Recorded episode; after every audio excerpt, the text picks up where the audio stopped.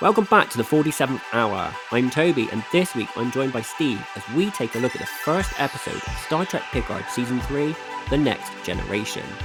After receiving a distress call from an old friend, Jean Luc begins a mission that will change Starfleet and his old crew forever. I absolutely love this episode. I thought it was absolutely brilliant. Without doubt, it's the best one of Picard.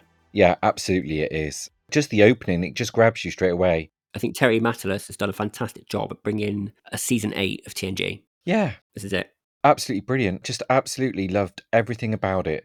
And there's so much crammed into this episode that you have to watch it two or three times to be able to catch everything. Oh, without doubt, you've got that nostalgia element there. Yeah, Not just items like Picard's flute from Inner Light, it's also the old um, typeface, the font, the colour scheme is all TNG. Even the Elcars on the Titan, which is an awesome ship, by the way, but we'll talk about that later. okay. Even those are like a revamped TNG era. Yeah, All of it is just brilliant. Before we break down the episode, we want to know what you think of the series. So drop us a message in the comments or by heading to the 47th hour on Twitter, TikTok, and Instagram. As we've already discussed, we love the opening moments. I did like how we kind of arrive on the Ilios, that's Beverly Crusher's ship, and it turns out she's been hunted by some alien raiders. yes. We don't know who they are yet, do we? I think she has more of a clue than we do. Mm. They look good. And the fact that they were clicking as well. They get on there very quick, don't they? Yeah. But Beverly kind of goes all ninja I just thought it was really, really good. I was like, where's this Beverly been? it's when the rifle jams and the rifle is screaming, This rifle has jammed, this rifle has jammed. So everyone around her now knows she can't fire anything. I'm like, that's not what you want your rifle to be shouting, is it? No, no, so true. Mm, I did like the bit when she shot the pipe on the roof and then it created all this steam and he's firing into it and then she just like jumps out with the steam, shoots him in the leg. I love this Beverly already. Yeah, but unfortunately, that's all we get to see, really. She sends a little message to Picard and it's an encoded one and then manages to warp away. so clever. I don't know how she warps away without that vessel that's attached to her. I thought that was impressive, whatever she did there. Yep. I would have thought if the vessel was attached, it would go with her, but obviously not. No. She's like, I'm not having it. No stragglers. Uh, then we jump to Picard, and he's cleaning out his chateau. I think he's fed up of the Borg in the wall. Honestly, like, what do you even do with that? this is something I did earlier when you, you know, prospective sales when trying to sell your house. it's my art. It lights up at Christmas. He's going to settle down with Laris, isn't he? yes. He's looking at this huge painting of the Enterprise D, which I love. He decides to give that painting away to Jordine, Yes. but Laris is not having it. She jumps on that, doesn't she? yeah, And she tells the other guy, do not remove it. No. this is it. She's planning to sell it on eBay. if she's getting left everything in the estate in that will, then that painting's worth value, isn't it? She don't want Geordie having it. Th- Exactly, exactly. Or Beverly Yeah. getting a grubby ex-lover hands on it. Coming around with little Beverly stickers, mine, mine, mine. yes. You get to see the flute, don't you, from Inner Light at that point. This was excellent scene. There's so much stuff on that desk. Tons of things from all kinds of different episodes and films.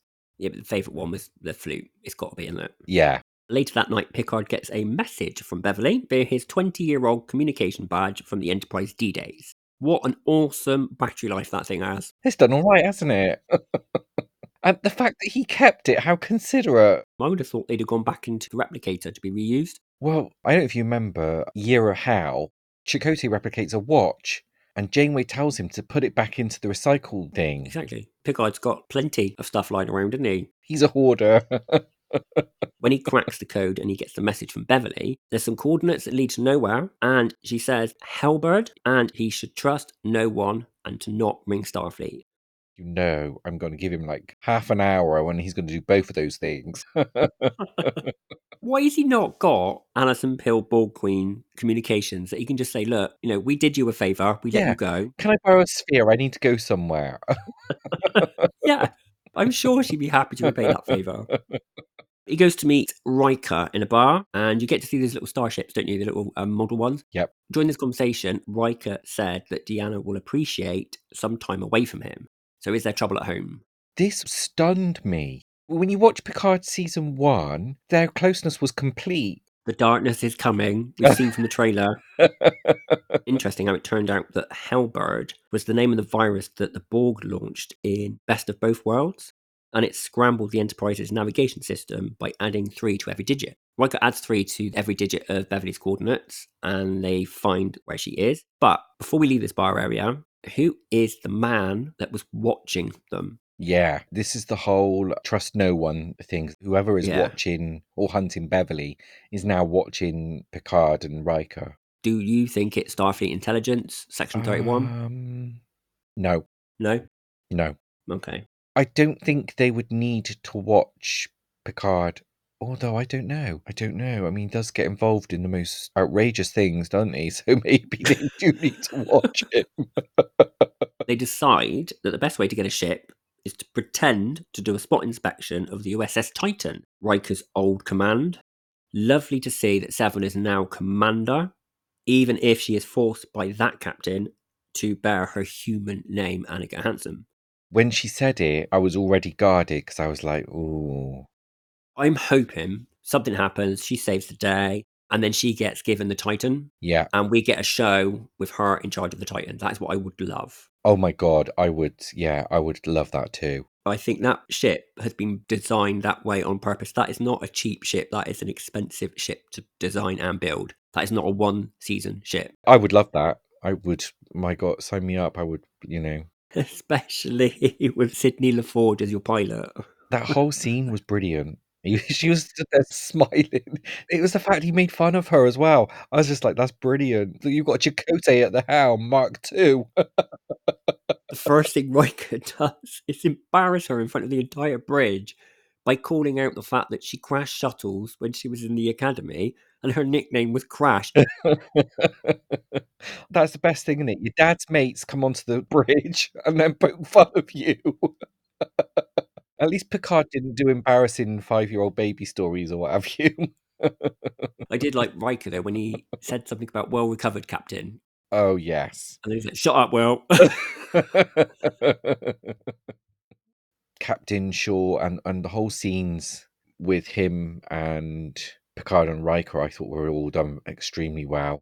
But it was the fact that he was already eating when Seven, Riker, and Picard arrive. And his excuse was that your reputations already precede you so far into the room, I started early. That is so rude. I know, I know. I was just like, wow.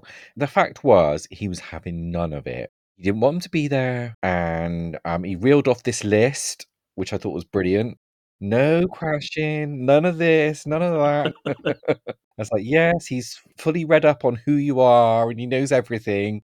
So I thought it was really good because it made you dislike him more. And the actor that plays Captain Shaw, I don't know who he is, but brilliant. Absolutely so well done because I really disliked him. And the quarters when they're on bunk beds, I laughed. Due to the late notification of your arrival, this is all we have. yeah. I really, I really didn't like Captain Shaw at all, but then I don't think you're supposed to. So No, you're not. Later that night, Seven meets with Riker and Picard. She wants to know the real reason why they're there. She's not stupid. Do you know what I really liked about that scene is the way Riker was like, Who do you think you're talking to? Yes. If you remember it all rightly, he actually doesn't know her. Like Picard knows her. He's still acting like Picard's first officer. Yes. they were basically saying we didn't want you to ruin your career turns out she's hating every single minute of it Yeah. and she feels like she could have been better if she'd have stayed as a ranger Like she's wasting away. Yeah. Yeah. exactly but picard does say to her look we wanted you back in starfleet i know this is where you're meant to be so he takes that moment to reassure her so you know again that friendship shines through there Yeah. that's when they drop out of warp and it's revealed that she's betrayed her captain and taken them to beverly's coordinates where they find her ship hiding in the nebula Whilst Seven deals with the ramifications of her angry captain, Riker and Picard take the shuttle over to the Ilios, where they find Beverly in a cryo chamber, and it is revealed that the person she was protecting was her son. Really? Another one? There's no way he's a Picard. Look, all that hair on his head. oh, you gotta have Wesley turn up at some point, find out he's not an only child. yeah. Yeah. you got to have uh, Wesley show up so they can have fights Bickering. and pull each other's hair. I think there's a little bit more to that to come. They have her on like one of the chat shows, like Dr. Phil or something, or Oprah. Paternity test. Secret love child 20 years ago, and I didn't tell my friends.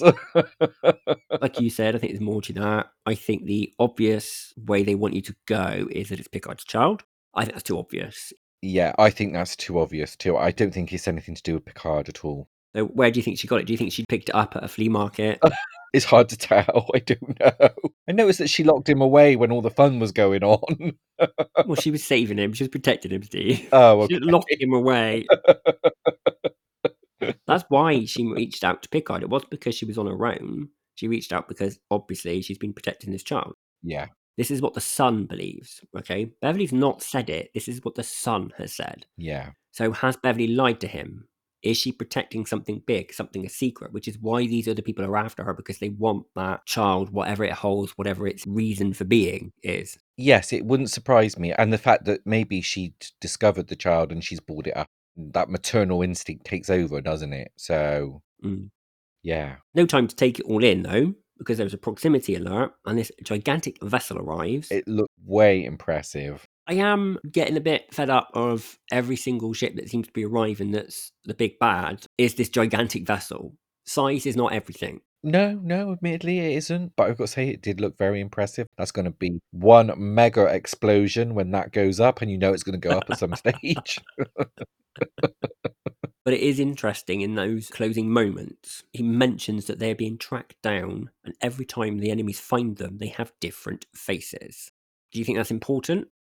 Yeah, I kind of think it is. I think you can't leave that as a throwaway comment. It's probably really relevant. I'm not sure. I think it's just like a wait and see thing. We can speculate on it now and look really stupid in a couple of episodes' time when it's not. We did that with Prodigy. Half the time I was wrong. Oh, I know.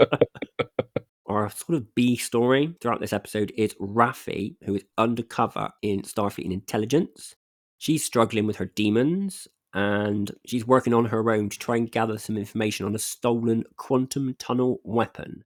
That in itself sounds awesome. Yes. And then watching it in action as well, I was like, whoa, that is really, really cool. That little beam that just comes down around the building, picks it up, and just drops it like rubble.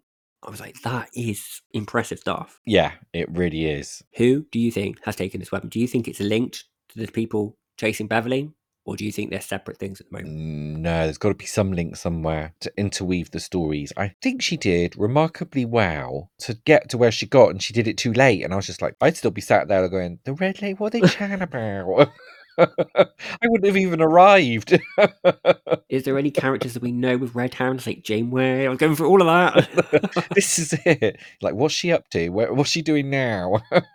Question around that story though who do you think her handler is? There's a specific reason why they are only communicating via text and refused to meet her in person. um, that could be section thirty-one. Fingers crossed it's Philippa Giorgio, our Mirror Universe woman. I would love it to be her. Yeah, I don't think it is, but wow, if it is. Any excuse to get her back on screen, please. I know, I know. She's so amazing. Oh my god, I wish she had her own series. I would love it. Obviously, before we go, we've got to discuss where do we see this going? Um, honestly, I got no idea. It's like you look at Beverly's ship, and then you look at the size of the other one, and you're thinking, are they going to be captured now? How are they going to get out of this? So thanks for listening to another episode of the 47th Hour. Let us know what you thought of the next generation in the comments below, and don't forget to join us next week when we'll be discussing episode 2 Disengage.